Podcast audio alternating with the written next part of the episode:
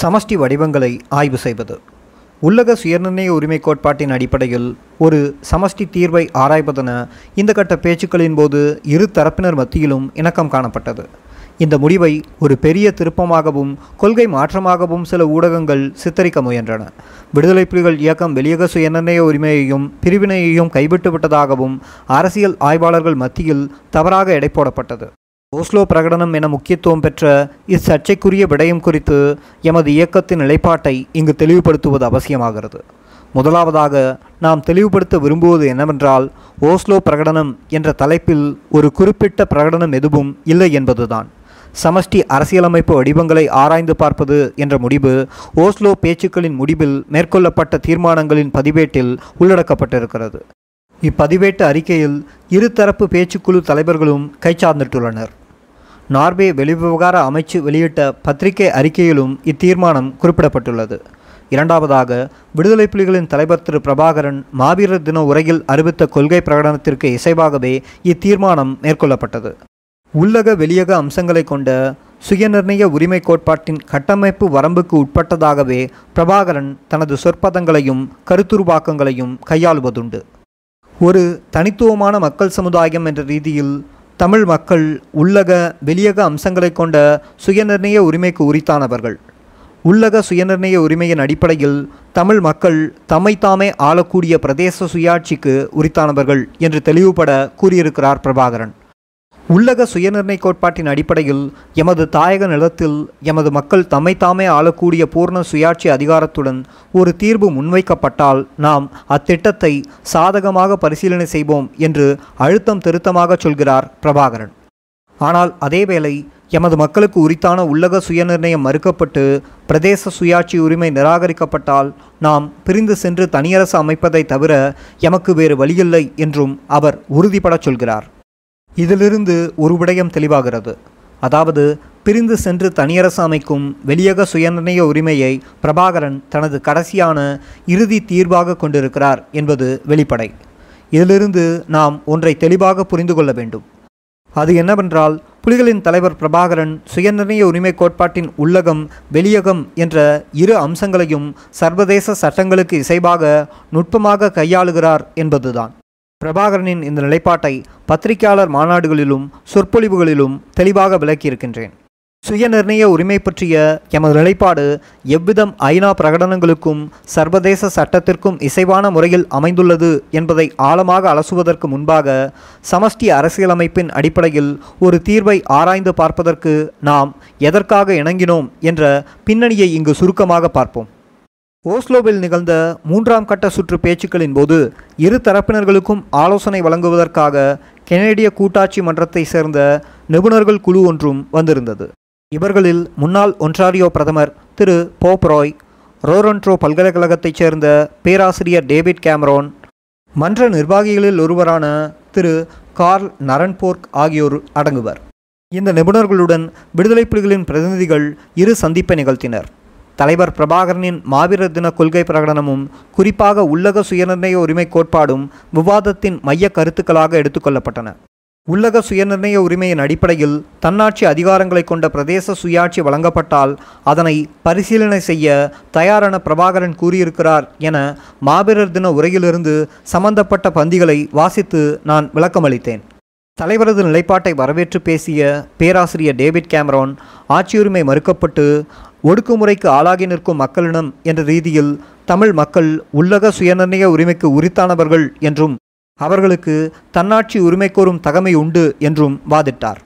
பேராசிரியர் கேமரோன் மேலும் பேசுகையில் தன்னாட்சி பிரதேச சுயாட்சி செல்ஃப் கவர்மெண்ட் ரீஜனல் அட்டானமி போன்ற கருத்துருவாக்கங்கள் எமது கொள்கை விளக்க பிரகடனத்தில் செம்மையாக வரையறுக்கப்படாததால் அவை தெளிவற்றவையாக இருப்பதாக கூறினார். பேராசிரியர் கேமரூனின் கருத்தை ஆதரித்து பேசிய திரு போப்ராய் நவ உலகின் மெய்யுண்மைகளை தெளிவாக துலக்கி காட்டும் கருத்துருவாக்கங்களையும் கோட்பாடுகளையும் விடுதலை புலிகள் இயக்கம் உபயோகிப்பது அவசியம் என்றார். எமது கோரிக்கைகளையும் அரசியல் லட்சியங்களையும் உலகத்தாருக்கு விளங்கப்படுத்தும் போது தெளிவாக வரையறுக்கப்படாத பூடகமான சொற்பதங்களை பாவிப்பதை தவிர்ப்பது சால சிறந்தது என்றார். சமகால உலகில் நடைமுறையில் இயங்கி வரும் ஆட்சி அமைப்புகளை பிரதிபலித்து காட்டுவதாக உங்கள் கருத்துக்கள் அமைய வேண்டும்.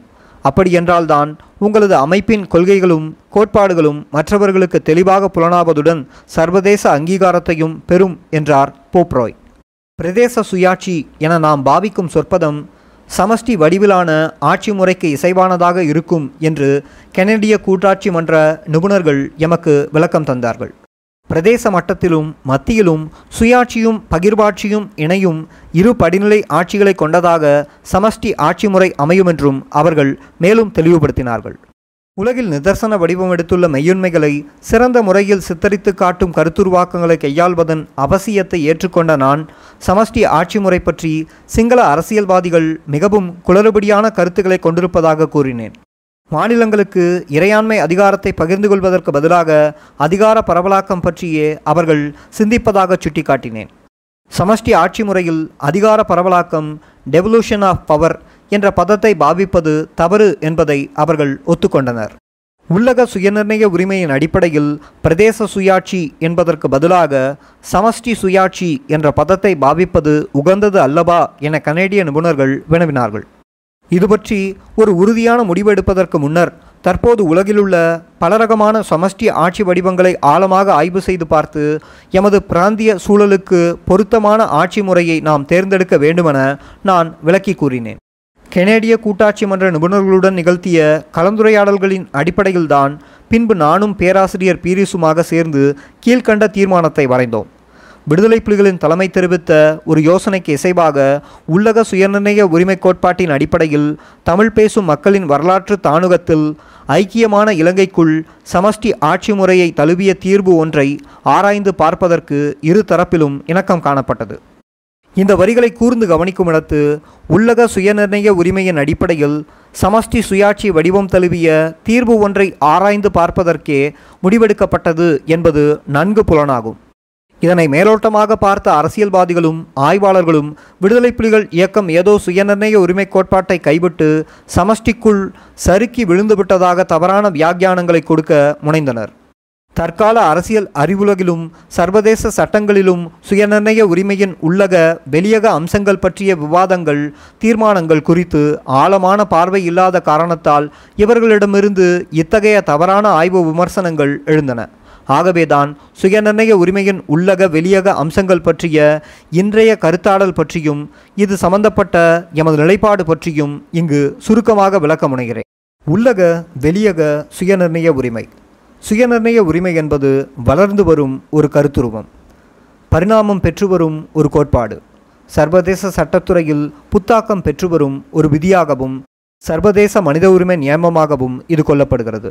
சுயநிர்ணய உரிமை கோட்பாடானது ஆரம்பத்தில் மேற்குலக வல்லரசுகளின் குடியேற்றத்திற்கு அடிமைப்படுத்தப்பட்ட நாடுகளின் பிரச்சனைகளை தீர்ப்பதற்கு பயன்படுத்தப்பட்டது. பிரத்யேகமாக குடியேற்ற நாட்டு மக்களின் அரசியல் சுதந்திரத்திற்கான தகமையை நிர்ணயிப்பதற்காக பிரயோகிக்கப்பட்டது. ஆயிரத்தி தொள்ளாயிரத்தி எழுபதாம் ஆண்டிற்கு பின்பு இக்கோட்பாடு புத்தாக்கம் கண்டது. இவ்வாண்டிலேயே ஐநாவில் ஒரு புதிய பிரகடனம் நிறைவேற்றப்பட்டது. அரசுகளின் மத்தியில் நல்லுறவையும் ஒத்துழைப்பையும் நிலைநாட்டுவது பற்றிய சர்வதேச சட்ட விதிகள் என்ற ஐநா பிரகடனம் நிறைவேற்றப்பட்டது. இப்பிரகடனத்தில் சுயநிர்ணய உரிமையின் உள்ளக வெளியக அம்சங்கள் தெளிவாக வரையறுக்கப்பட்டு அக்கோட்பாடு புதிய அர்த்த பரிமாணங்களை பெற்றது. சுயநிர்ணயமும் சம உரிமை விதிகளும் என்ற தலைப்பில் இப்பிரகடனத்தில் உள்ள ஒரு விதி கீழ்கண்டவாறு கூறுகிறது. ஐநா சாசனத்தில் பொறுக்கப்பட்டிருக்கும் சம உரிமைகளும் மக்களது சுயநிர்ணயமும் என்ற விதிக்கு இணங்க எல்லா மக்களும் வெளிப்புற தலையீடு எதுவுமின்றி தமது அரசியல் தகமையை சுதந்திரமாக தீர்மானிப்பதற்கும் தமது பொருளாதார சமூக கலாச்சார வளர்ச்சியை பேணுவதற்கும் உரிமை உடையவர்களாவர். இந்த சாசனத்தின் கட்டுப்பாடுகளுக்கு அமைய ஒவ்வொரு அரசும் இந்த உரிமைக்கு மதிப்பளிக்க கடமைப்பட்டிருக்கிறது. ஆயிரத்தி தொள்ளாயிரத்தி எழுபதாம் ஆண்டின் ஐநா பிரகடன விதிகள் சுயநிர்ணய உரிமையின் உள்ளக வெளியக அம்சங்களை தெளிவாக வேறுபடுத்தி காட்டுகின்றன. சுயநிர்ணய உரிமையானது வழமையான உள்ளீடாக அதாவது ஒரு அரச கட்டமைப்புக்கு உட்பட்டதாக நிறைவு பெற வேண்டும். ஐநா சாசனத்தின் விதிகளுக்கு இசைவாக ஒவ்வொரு அரசும் தனது ஆட்சிக்கு உட்பட்ட மக்களுக்கு சம உரிமையையும் சுயநிர்ணய உரிமையையும் வழங்க கடமைப்பட்டிருக்கிறது. இதனையே உள்ளக சுயநிர்ணய உரிமையாக ஆயிரத்தி தொள்ளாயிரத்தி எழுபதாம் ஆண்டு பிரகடனம் எடுத்து எம்புகிறது சுதந்திரமான இறையாண்மையுடைய அரசுகளின் பிரதேச ஒருமைப்பாட்டு உரிமையை இப்பிரகடனம் உறுதிப்படுத்துகிறது. ஆனால் அதேவேளை பிரதேச ஒருமைப்பாட்டு உரிமையை வலியுறுத்தும் அரசுகள் சில தகமைகளை பெற்றிருக்க வேண்டும் என்கிறது இப்பிரகடனம்.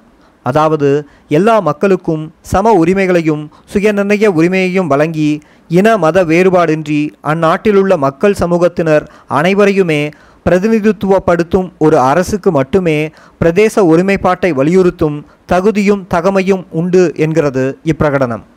கியூபெக் மாநிலத்தின் பிரிவினை பிரச்சினை கனடாவின் உச்சநீதிமன்றத்தில் விசாரணைக்கு எடுத்துக்கொள்ளப்பட்ட போது ஆயிரத்தி தொள்ளாயிரத்தி எழுபதாம் ஆண்டு ஐநா பிரகடனத்தினதும் மற்றும் சர்வதேச நியமங்களதும் அடிப்படையிலேயே உச்சநீதிமன்றம் தீர்ப்பை வழங்கியது.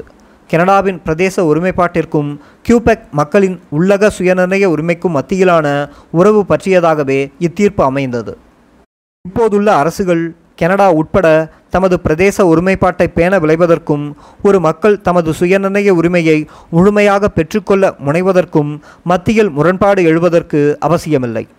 எவ்வித பாகுபாடுமின்றி முழு மக்களையும் அல்லது மக்கள் சமூகங்களையும் தனது ஆட்சி அமைப்பில் பிரதிநிதப்படுத்தி உள்ளீடான ஆட்சி ஒழுங்கில் சுயநிர்ணயத்தின் விதிகளுக்கு ஒரு அரசு மதிப்பளிக்குமானால் சர்வதேச சட்டத்திற்கு அமைய தனது பிரதேச ஒருமைப்பாட்டை பாதுகாப்பதற்கு அந்த அரசுக்கு உரிமை உண்டு ஆயிரத்தி தொள்ளாயிரத்தி எழுபதாம் ஆண்டு ஐநா பிரகடனத்திலும் கனடா உச்சநீதிமன்ற தீர்ப்பிலும் வெளியக சுயநிர்ணய உரிமைக்கு அதாவது பிரிந்து சென்று தனியரசை அமைக்கும் உரிமைக்கு இடமளிக்கப்படுகிறது.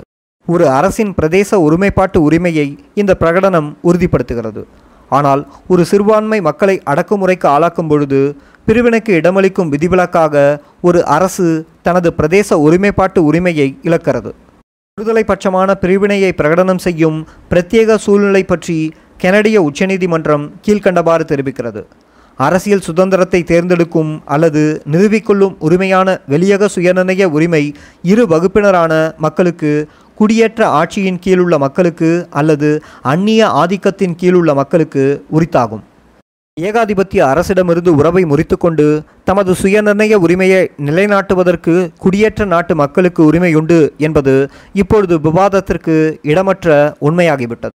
குடியேற்றத்திற்கு வெளியான சூழ்நிலையை எடுத்துக்கொண்டால் ஒரு மக்கள் சமூகம் அந்நிய அடக்குமுறைக்கும் ஆதிக்கத்திற்கும் சுரண்டல் முறைக்கும் ஆளாகும் பொழுது வெளியக சுயநிர்ணய உரிமையை நிலைநாட்டலாம். விடுதலை பட்சமான பிரிவினைக்கு சுயநிர்ணய உரிமையை பாவிக்கும் மூன்றாவது சூழ்நிலை பற்றியும் சில மதிப்புரைஞர்கள் கருத்து தெரிவித்திருக்கிறார்கள். இந்த மூன்றாவது சூழ்நிலை பற்றி பலதரப்பட்ட அபிப்பிராயங்கள் தெரிவிக்கப்பட்ட போதும் ஒரு மக்கள் சமூகம் தனது உள்ளக சுயநிர்ணய உரிமை அர்த்தபூர்வமான முறையில் அடைவதற்கு தடை ஏற்படுமானால் இறுதி வழிமுறையாக பிரிந்து சென்று உரிமையை பிரகடனப்படுத்த அம்மக்களுக்கு உரிமை உண்டு சுயநிர்ணய உரிமையின் உள்ளக வெளியக அம்சங்கள் ஒன்றோடு ஒன்று இணைய பெற்றிருக்கின்றன. மக்களின் சம உரிமைகளும் சுயநிர்ணய உரிமையும் உள்ளீடாக நிறைவு செய்யப்படுவது அரசுகளின் கடப்பாடு என்பதை ஐநா பிரகடனங்கள் வலியுறுத்தியுள்ளதை நாம் பார்த்தோம்.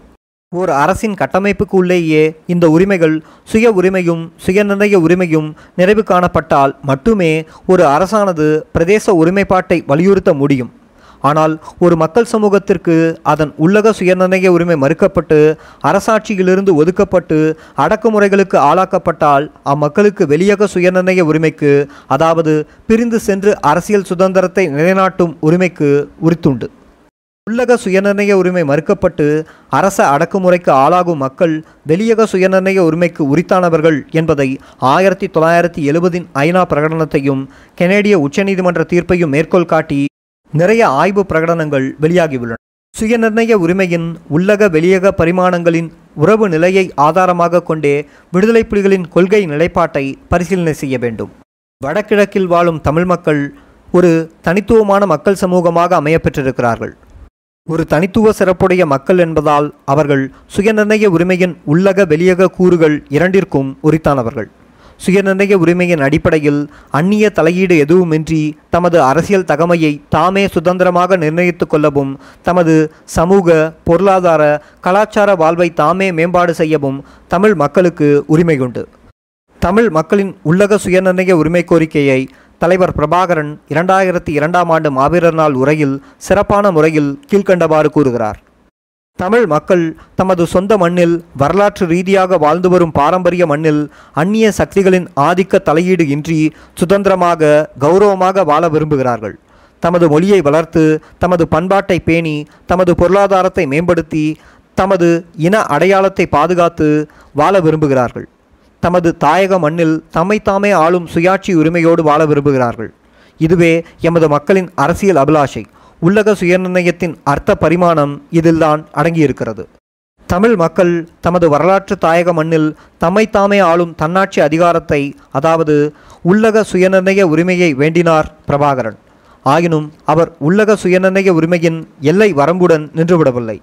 ஐநா பிரகடனத்தில் அரசுகளின் கடப்பாட்டு விதியாக நெறிப்படுத்தப்பட்டிருக்கும் சம உரிமைகளையும் சுய நிர்ணயத்தையும் பௌத்த சிங்கள பேரினவாத சகதிக்குள் புதைந்து கிடக்கும் சிங்கள அரசு தமிழர்களுக்கு வழங்கிவிடப் போவதில்லை என்பது பிரபாகரனுக்கு நன்கு தெரியும். ஆகவேதான் அவர் வெளியக சுயநிர்ணய உரிமை பிரகடனம் செய்வது பற்றி ஒரு கண்டிப்பான எச்சரிக்கையை விடுக்கிறார். எமது மக்களுக்கு உரித்தான உள்ளக சுயநிர்ணய உரிமை மறுக்கப்பட்டு பிரதேச தன்னாட்சி உரிமை நிராகரிக்கப்பட்டால் வெளியக சுயநிர்ணய உரிமை பிரகடனம் செய்து பிரிந்து சென்று தனியரசை அமைக்க தமிழ் மக்கள் நிர்பந்திக்கப்படுவார்கள் என்பதையும் அம்மாவீரர் தின உரையில் அவர் அழுத்தம் திருத்தமாக அறைகூவியிருக்கிறார். அரச அடக்குமுறைக்கும் அந்நிய இராணுவ ஆக்கிரமிப்புக்கும் எதிரான ஒரு தேசிய விடுதலை போராட்டத்தை முன்னெடுத்து வரும் எமது விடுதலை இயக்கம் தனது அரசியல் கொள்கை நிலைப்பாட்டை உள்ளக வெளியக கூறுகள் இணைந்த சுயநிர்ணய உரிமையின் அடிப்படையில் நெறிப்படுத்தியிருக்கிறது. சாராம்சத்தில் இந்த கொள்கை நிலைப்பாடு ஐநா பிரகடனங்களுக்கும் சர்வதேச சட்ட நியமங்களுக்கும் இசைவாக கட்டியெழுப்பப்பட்டிருக்கிறது. எமது நியாயமான விடுதலை போராட்டத்திற்கு சர்வதேச சமூகத்தின் அங்கீகாரத்தை நாம் பெறுவதாயின் ஐநா சாசனங்களுக்கு இசைவாக எமது போராட்ட பாதையை நெறிப்படுத்துவது சால சிறந்தது. அதுக்கு எங்களுடைய இனத்தின் எதிரியா இருந்தீங்களா? என்றால் எனக்கு வரும். கோபம். அப்ப என்னுடைய கோபத்தை நீங்க பார்க்கலாம்.